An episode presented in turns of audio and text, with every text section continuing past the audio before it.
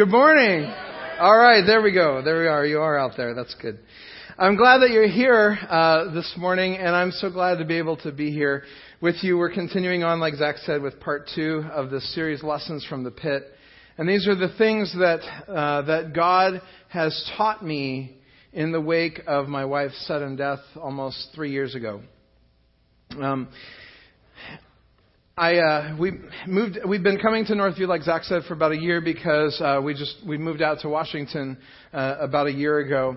Um, I had been a pastor out in Michigan for 12 years, and uh, I had to step down from from that position after Tanya died because it was just too hard for me to make it work as a grieving single dad with two small boys.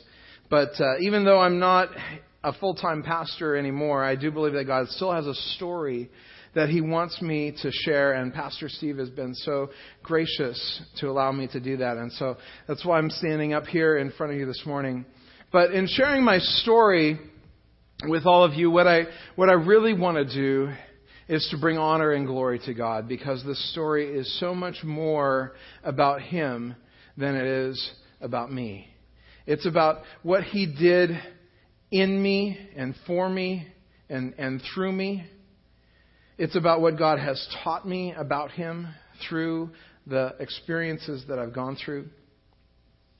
And I want to share these lessons with you because some of you are in that pit this morning. You're, you're down in a hole and you just don't know how you're going to get out. And I want to be able to speak to you this morning and encourage you as you're down there. Others of you are just coming out of a pit. And I want to be able to share with you so that you can hopefully understand a little bit more about this experience that God has brought you through. And, and, perhaps as I share with you the things that God taught me and the purposes that He had in my life, you might begin to see maybe some of those same purposes at work in your life. And others of you are getting ready to fall into a pit and you aren't even aware of it. You don't know it. It's not on your radar. Because that's how it is a lot of times. And I want to help you to be ready, to be prepared for whatever lies ahead. You know, I didn't know that my pit was coming. It wasn't anywhere on my radar. Tanya's doctor wanted to do a hysterectomy to clear up some issues that, that she'd been having. Uh, it's, it's, I understand it's a, it's a major surgery, but uh, at the same time, it's not like, you know, doctors never do this. Uh, millions of women have, have had this done, and, uh, and I certainly wasn't expecting anything out of it. I, I just, I thought that she would be sore for a little while, not that she was going to die. I was getting ready to dote on her for a couple of weeks, not to bury her. But 11 days after her surgery, the biopsy came back. It was cancer. Three weeks later, she was gone. So the time to get ready for your pit is now. You never know when you're going to get that phone call.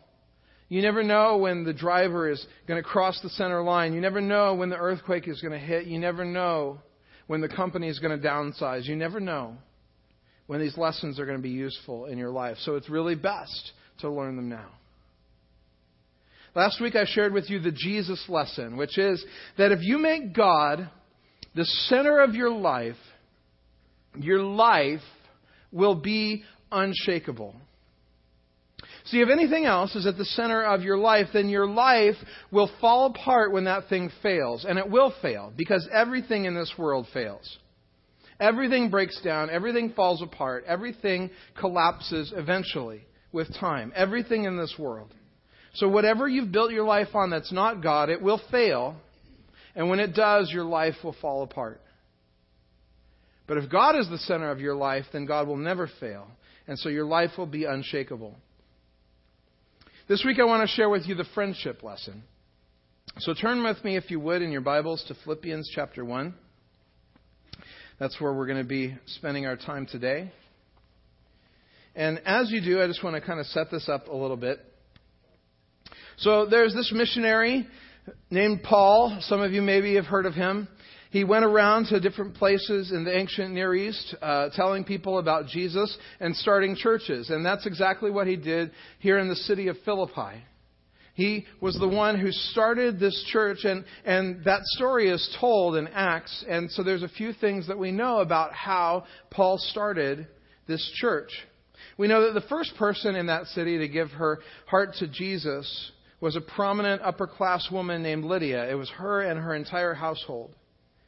And then uh, Paul led the prison warden in that town to Christ in a pretty dramatic fashion. See, Paul had been thrown into prison. He kind of got he kind of got put in prison an awful lot throughout the course of his life. Sort of like Jesus, he was always upsetting the status quo, and he was um, he was making life uncomfortable for people. And so, one of the ways that they would deal with this rabble rouser is they would toss him into prison and get him out of the way for a little while.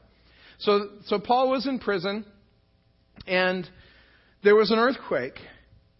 And the chains fell off him and all the other prisoners, and the doors of the prison flung open. And the, the, after the earthquake, the, the prison warden came to the prison to see if everything was the way that it was supposed to be. And he saw the door standing wide open, and he figured all the prisoners must have escaped. And he pulled out his sword and he was getting ready to kill himself because he knew that he would personally be held responsible if all of the prisoners escaped. And so he pulled out his sword and he was getting ready to do himself in. And Paul called out to him. He said, Don't harm yourself. We are all here. And the warden, with amazement and gratitude, said, What must I do to be saved? And so Paul, at that very moment, led him to Christ. And probably other prisoners that were there with him probably led them to Christ through the process. Because nobody had ever seen anybody act that way towards somebody who was there to inflict punishment on them. The world doesn't see grace and mercy and generosity and forgiveness like that.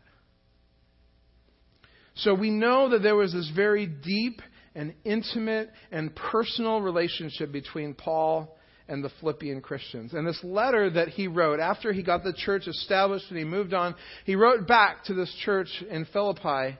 And we know that this letter is the most personal letter of Paul's that we have in the Bible. Some people have gone so far as to say that the Philippian church was probably Paul's favorite church. And you can see his affection for them as he writes. So we're going to be in Philippians here, the first, just the first 11 verses. Paul and Timothy, servants of Christ Jesus, to all the saints in Christ Jesus at Philippi, together with the overseers and deacons, grace and peace to you from God our Father and the Lord Jesus Christ. I thank my God every time I remember you. In all my prayers for all of you, I always pray with joy because of your partnership in the gospel from the first day until now. Being confident of this, that he who began a good work in you will carry it on to completion until the day of Christ Jesus. It is right for me to feel this way about all of you, since I have you in my heart. For whether I'm in chains or defending and confirming the gospel, all of you share in God's grace with me. God can testify how I long for all of you with the affection of Christ Jesus. And this is my prayer that your love may abound more and more in knowledge and depth of insight, so that you may be able to discern what is best and may be pure and blameless until the day of Christ filled with the fruit of righteousness that comes through Jesus Christ to the glory and praise of God. You're going to see. You're going to see the emotion, the love, the affection, the connection that exists between Paul and the believers in Philippi. Now, I shared with you some of the background about that relationship and why uh, they had some of, the, some of the events that led to that kind of a connection. But what I didn't tell you previously is that when Paul wrote this, he was actually in prison, again, in a different place, stuck in a prison cell, writing these letters. And so while he's sitting there in his pit, what is he thinking about? He's thinking about his friends in Philippi. He's thinking about how he can encourage them, what he can teach them, how he can help them understand why it ultimately doesn't even really bother him to suffer all of these things. Paul uses the words joy and rejoice in, in Philippians more than any other of his letters. But before he gets to any of that, he can't help but start this letter by talking about how, how incredibly and deeply thankful he is for them, for their support of him, both, both prayer support and monetary support, and how thankful he is for the partnership that they have together in the gospel, but also for the very deep emotional connection that they share together. How he longs for them with the affection of Jesus Christ. You know, in our culture, we don't do relationships very well. Our world is, uh, our, our, Western society is very much a, a, an individualistic society. We, we think about ourselves, and then we think about uh, the people immediately in our family, our nuclear family, and, and sometimes a little bit beyond that, but that's where the, our emphasis lies. It's about me and mine and protecting me and mine. When I uh, first moved out here to Washington, I, I got a job as a financial manager for a fiduciary corporation. That's what I do now. We manage assets and care for needs of people who can't manage their own affairs for whatever reason. Some of our clients are elderly, some of them are disabled, uh, some of them have mental illness, but, uh, but they're not able to look after themselves. And, and in a healthy family, it's the family members themselves who kind of step up and take care of their own who have needs. But of course, lots of families aren't healthy.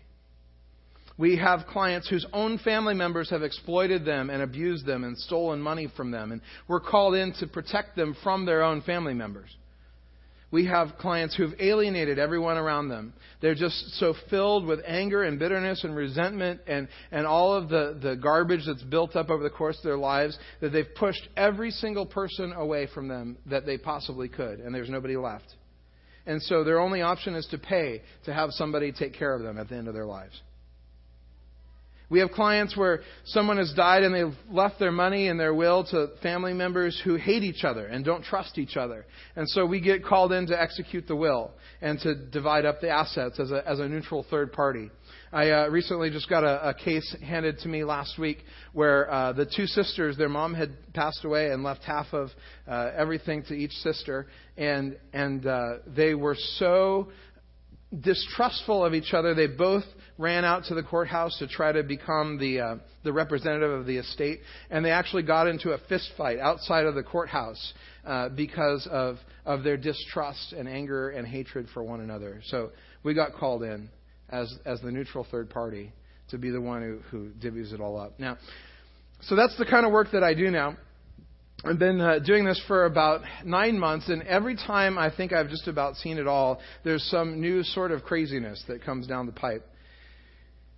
But I love my job because most of what I do is all about protecting the vulnerable and the powerless.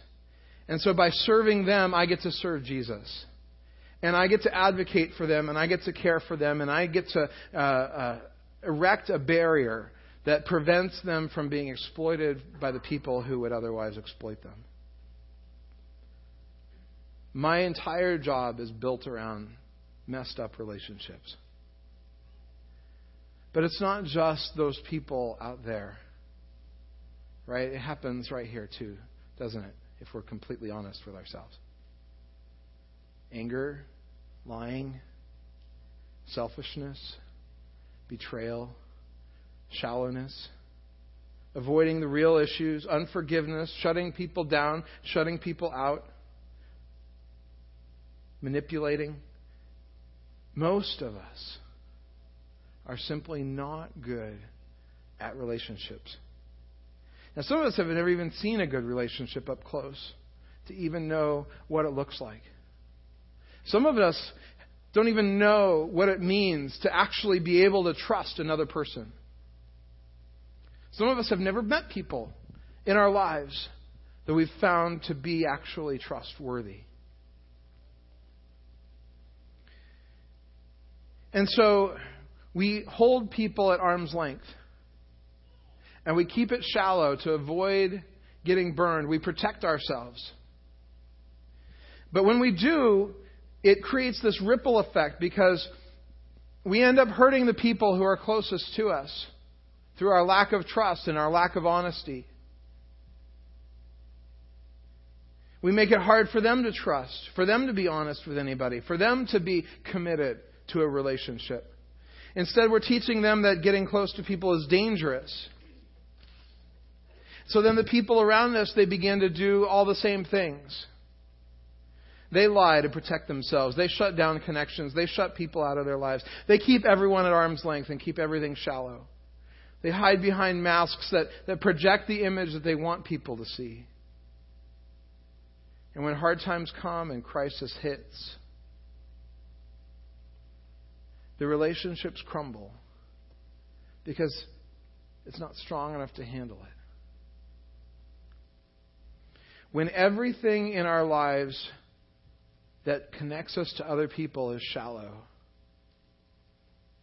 and we're really looking for something beyond that because we, we are in desperate times and our lives are falling apart, and we need somebody who's really going to be there, those shallow relationships disappear. Because that's not what that relationship is about.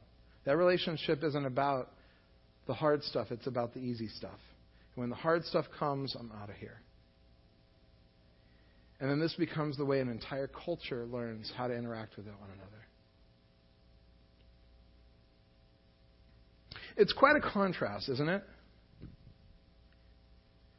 The kind of relationships that most of us are all too familiar with the ones we know all about how that works, right?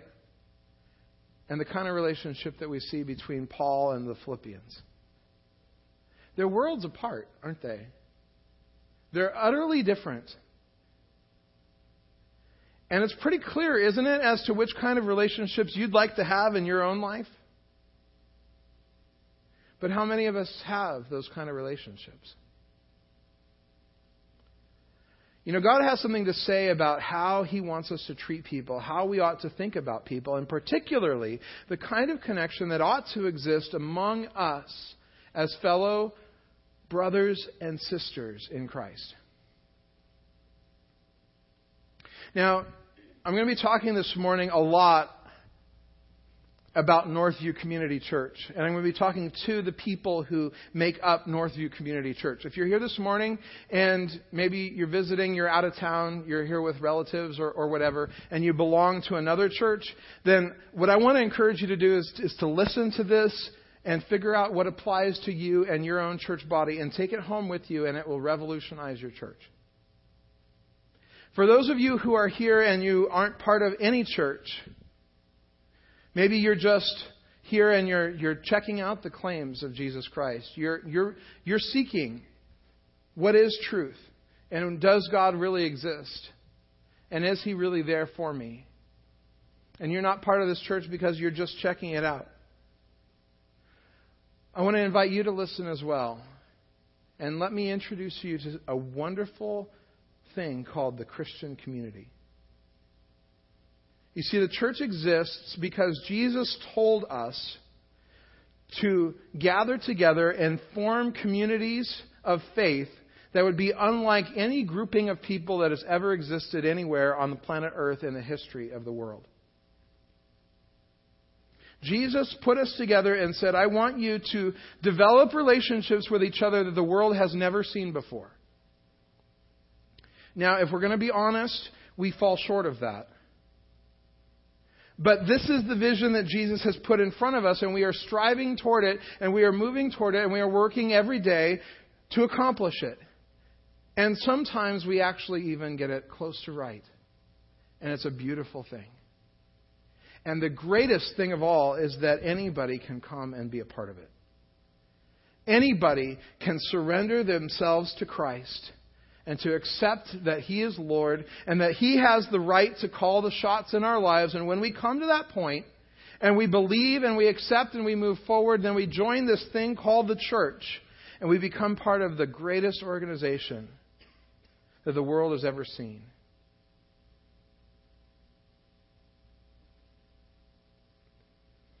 So let's look a little bit more closely at this relationship between Paul and the Philippians. And we'll see if we can find out some more about what made the bond between them so special. And if you are part of Northview, which is most of us, then this is especially going to be relevant for how we interact with one another as we belong to each other.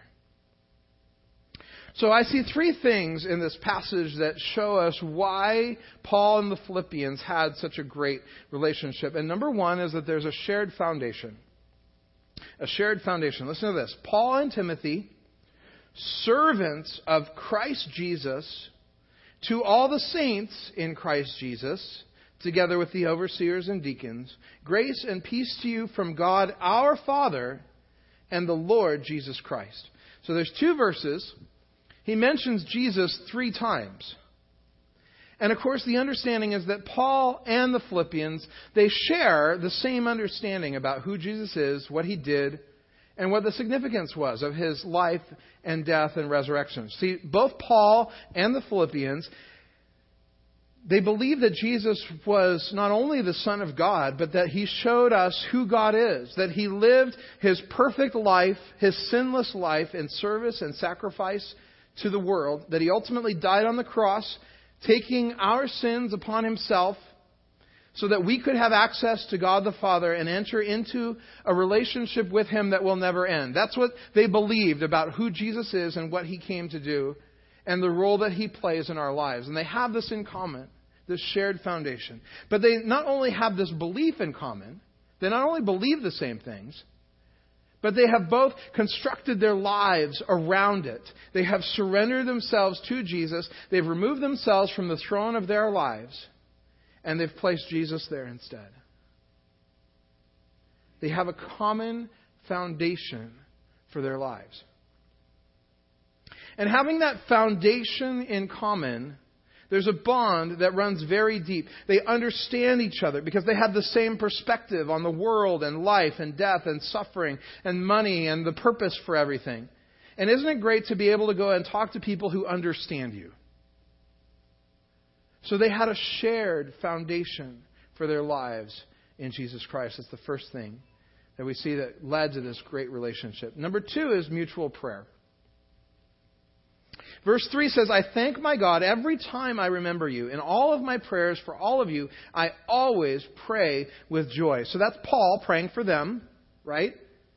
And then look at verse 19. I know that through your prayers and the help given by the Spirit of Jesus Christ, what has happened to me will turn out for my deliverance. So that's the Philippian church praying for Paul. It was a mutual thing. They each prayed for each other. There's something that happens relationally when we pray with and for one another. God binds us together in a deeper way than He ever could otherwise. This is why we pray for each other in our community groups. Here at Northview, we don't just gather on Sunday mornings, but we also, throughout the week, different days, different places, we break up into smaller groups of us that we call community groups. We gather together for the purpose of sharing life together, lifting our concerns together, praying for each other, working together, and studying God's Word together. And as we, we gather in these community groups, mutual prayer is at the heart of what we do. So that we will be bound to one another. My new wife, Noelle, and I are members of a community group that meets on Thursday nights.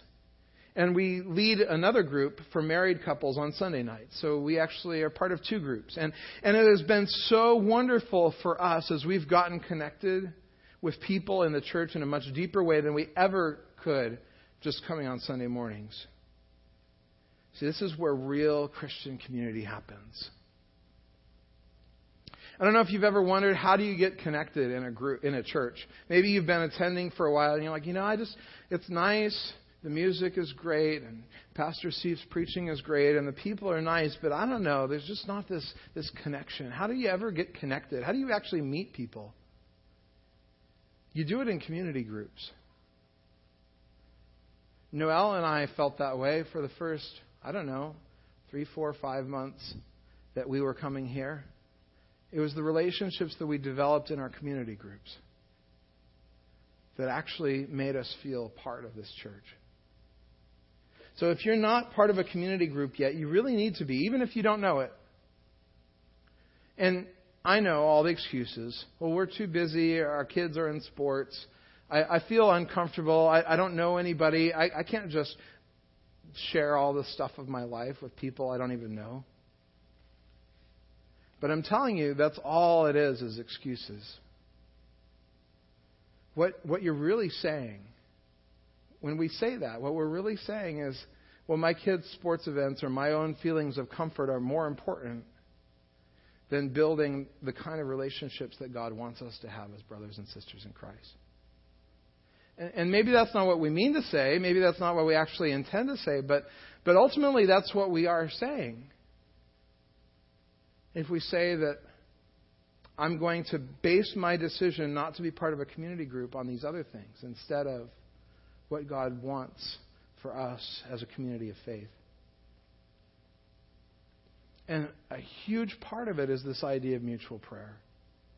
You see, when I start praying for somebody, I begin to care a lot more about them. I care more about the things that they're going through, the barriers that are keeping them from drawing closer to God. I care more about their families and their relationships and the things that are, are weighing heavy on their mind. I care about the baggage from their past and the needs that they have. See, prayer, as we pray with and for one another, it creates this emotional and spiritual bond between us that just grows as we share more and more of ourselves with each other.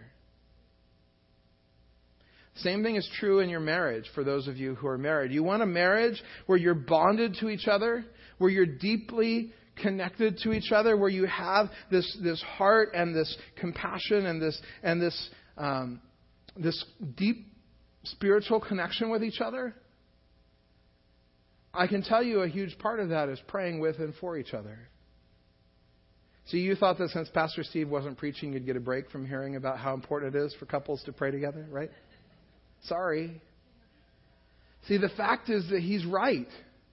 He is absolutely right. Noelle and I, we pray together every night.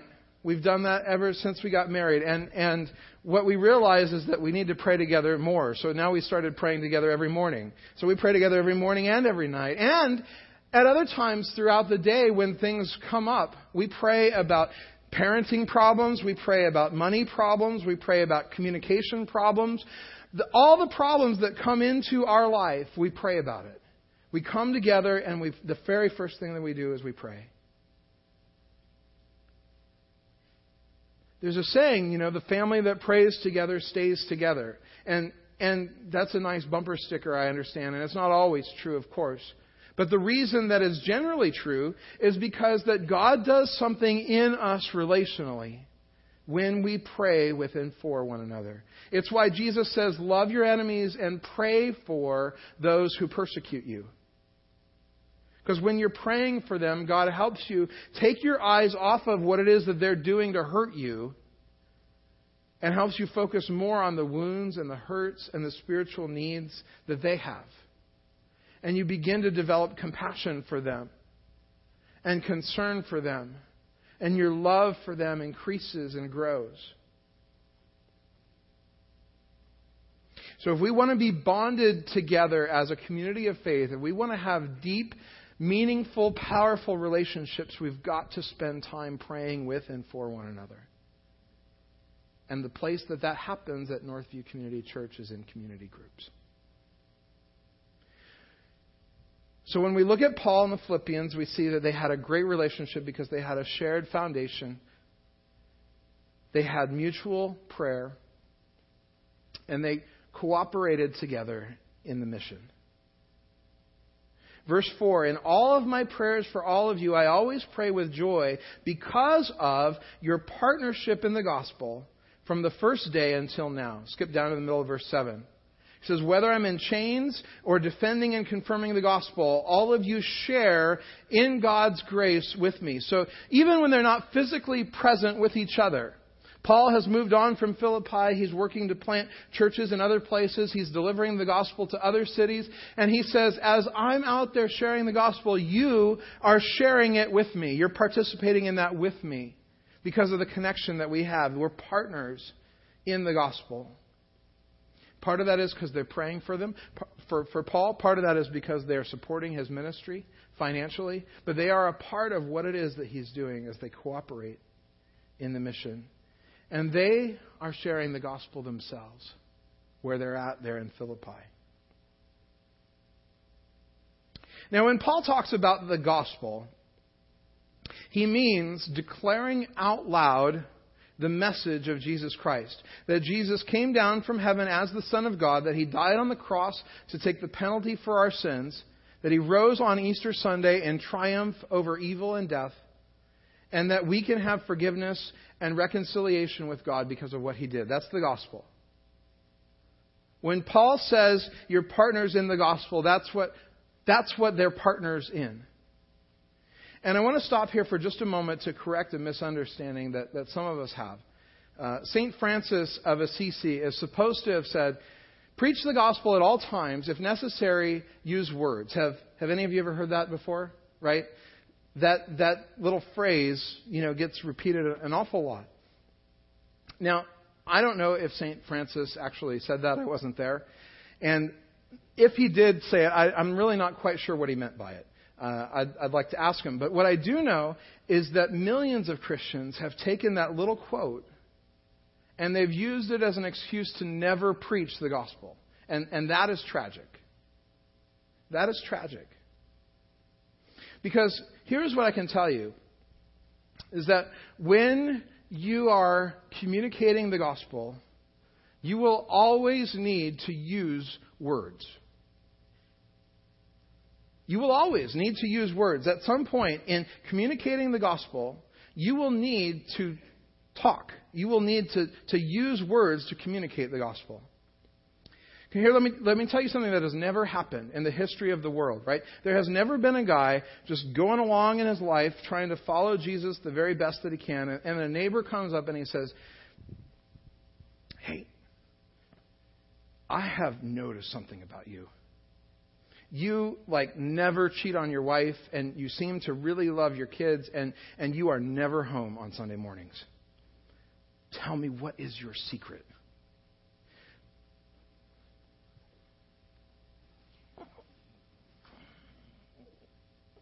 No, no, no, man. You got to tell me. You've got to tell me. I, I need to know. How do you do it? Wow. Oh, it's Jesus. It's Jesus. I get it. Okay. That has never happened. Preach the gospel at all times. If necessary, use words. Let me tell you, it's always necessary to use words. Am I saying our actions don't matter? Of course not. The gospel is show and tell. We have to show it and we have to tell it. It is not show and show and show and show. It's show and tell. Our actions have to line up with our words, and our words have to line up with our actions. But we show the gospel in our lives and we tell the gospel with our mouths. That's what preaching the gospel is. You living your life is not in itself the gospel, and it will never win anyone to Christ on its own. If we don't verbally communicate the gospel, then people that God created and people that He loves are going to go to hell because we were too scared to talk to them about what really matters. So when Paul says that the Philippians are partners with him in the gospel from the first day until now, he's talking about the fact that they are cooperating with him in his ministry to communicate the good news about Jesus with as many people as they can. So take a look at this. Right? Shared foundation in Jesus Christ. You might call that celebrating God mutual prayer, that's certainly a big part of serving one another, isn't it? What better way is there to serve each other than to pray for each other? And cooperation and mission, that's like sharing God's love with our world, isn't it? Well, isn't that nifty? Because those are the three things that our church is centered around our mission statement, the reason that our church exists is that Northview Community Church is committed to encouraging people to become more like Jesus by celebrating God, serving one another, and sharing God's love with our world. And that's what gave Paul and the Philippians this special connection, this special bond with each other.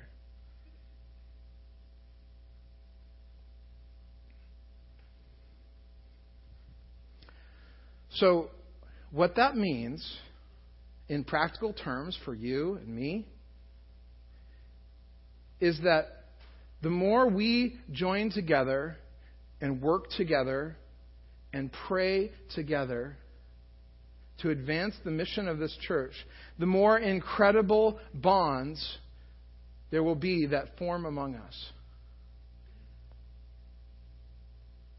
The greatest relationships in the world are relationships that are centered on Jesus Christ and his mission. Because we are in it together. Because we are on the same team. We are headed in the same direction. We are engaged for the same purpose. We are aligned. We are pulling together. We are in it with each other.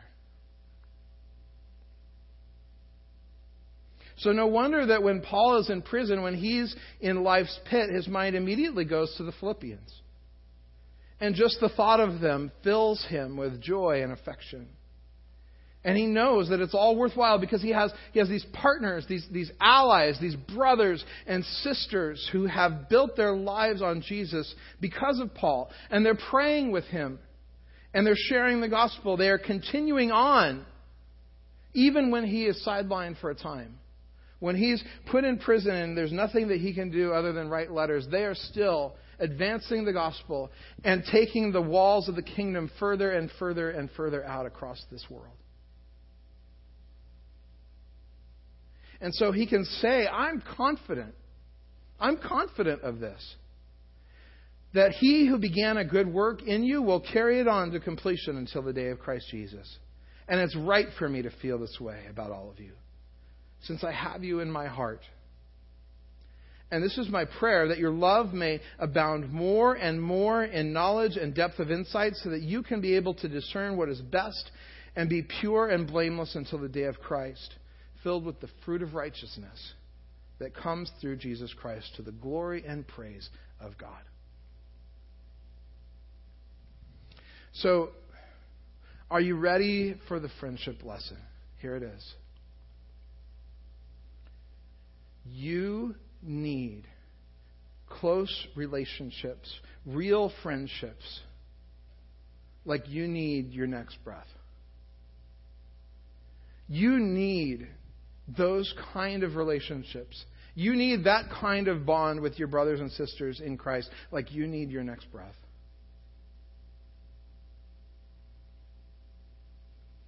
It's absolutely vital.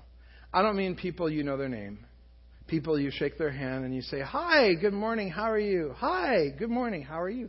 I'm fine. How are you? I'm fine. Oh, that's fine. We're all fine. Isn't that fine? I mean, people who are in life with you when life isn't fine. People who are going to be there and walk with you through the pit. And you would be there for them. You know, every relationship has a center. For most of us, our, our relationships at work, they center around work, of course. The relationships in our family, they center around the shared connections that we have as a family.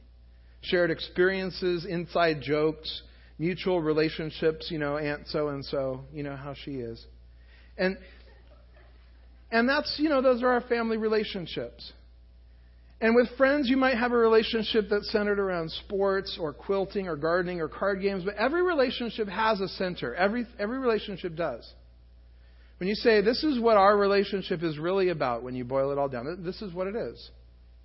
And close relationships with other believers centered around your shared life in God will comfort you in life's pit. And you need them. In fact, apart from God Himself, that's about the only thing that will comfort you in the pit. Shortly after Tanya died, lots of people came up to me and they, they told me their own stories about how they had lost their wife, or I lost my husband, or I know I have a friend who lost uh, somebody important to them. And, and there is, on, on some level, there's a connection point. And, and I get it. I mean, especially when you lose a spouse young in life, you're joining a club that nobody wants to join. But that doesn't comfort me. Here I am, racked with pain, and knowing that there's other people out there who are also racked with pain, that does not make my life any better. But you know what does? The way that my church came around me and supported us through the darkest time of my life. The first thing they did was they provided me with a four month leave of absence paid.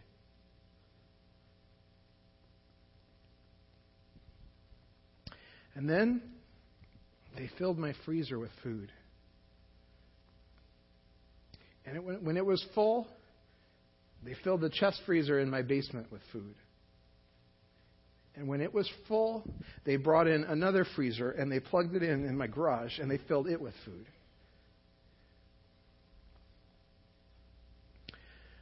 I had a list of people as long as my arm that I could call who would take care of my boys, who would watch them for me.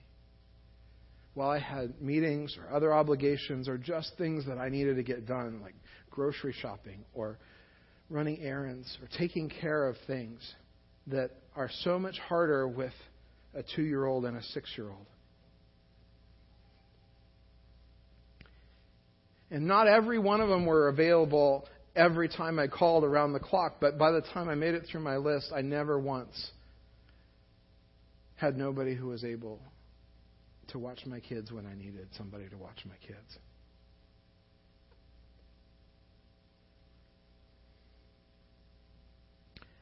The kind of community that I experienced in the bottom of my pit was one of the most amazing things about my journey. I saw the community of God function the way God calls it to function. And it is a beautiful and powerful thing. There's not another group of people on the face of the earth that looks anything like the Church of God functioning the way God calls it to function. I want to invite the ushers to come forward and to begin passing out communion.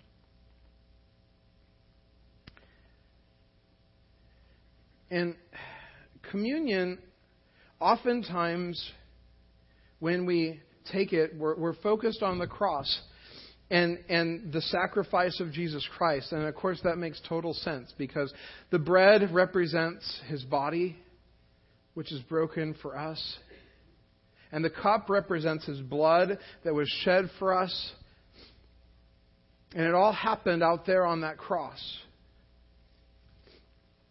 And so it's appropriate for us to think about that and to remember that and reflect on it. Thank you. But there's something also about communion that we need to think about and reflect on, and that's our relationships with one another. Have you ever noticed how closely the word communion is tied to community? It's because as we have communion with Jesus through his sacrifice, we also have communion with one another that we are linked to one another just as we are linked to Christ. And that the community that we share is built around our communion with Christ. It's His sacrifice that draws us together. It's His example that leads us. It's His mission that inspires us. And it's His teaching that directs us. And our community is formed out of our communion with Jesus Christ. Our shared life in God. And there's another thing. When Jesus first instructed his disciples to observe this ceremony, and he taught them how to do it, he told them to keep on doing it and to pass on that tradition. And it is something that every community of faith has celebrated everywhere, in every place, in every time. Every believer in Jesus Christ has taken communion. And through this ceremony, we are united with them and we are bound together as the bride of Christ, the body of Christ, the people of God. As we share this ceremony, observing the body and the blood of Jesus Christ. And so, as we go to communion this morning, I want to invite you to reflect on, on your relationships, particularly your relationships here at the church. Is there anybody that you need to forgive? Is there anybody you need to seek the forgiveness of? Anyone you need to apologize to? Maybe you need to reflect on your priorities. It's so easy to get busy, it's so easy to get caught up in everything that the world chases after. And we end up squeezing out relationships. When the Bible says our lives are supposed to be all about relationships.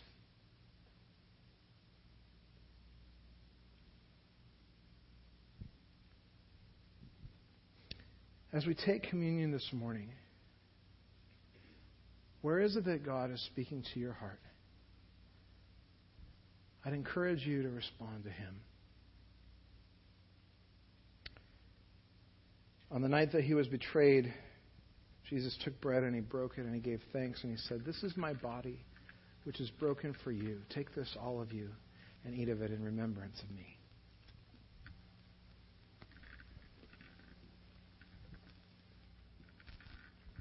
And in the same way, when the supper had ended, he took the cup and he said, This is the cup of my blood, the blood of a new covenant, which will be for you and for all people, for the forgiveness of sins. Take this, all of you, and drink of it in remembrance of me.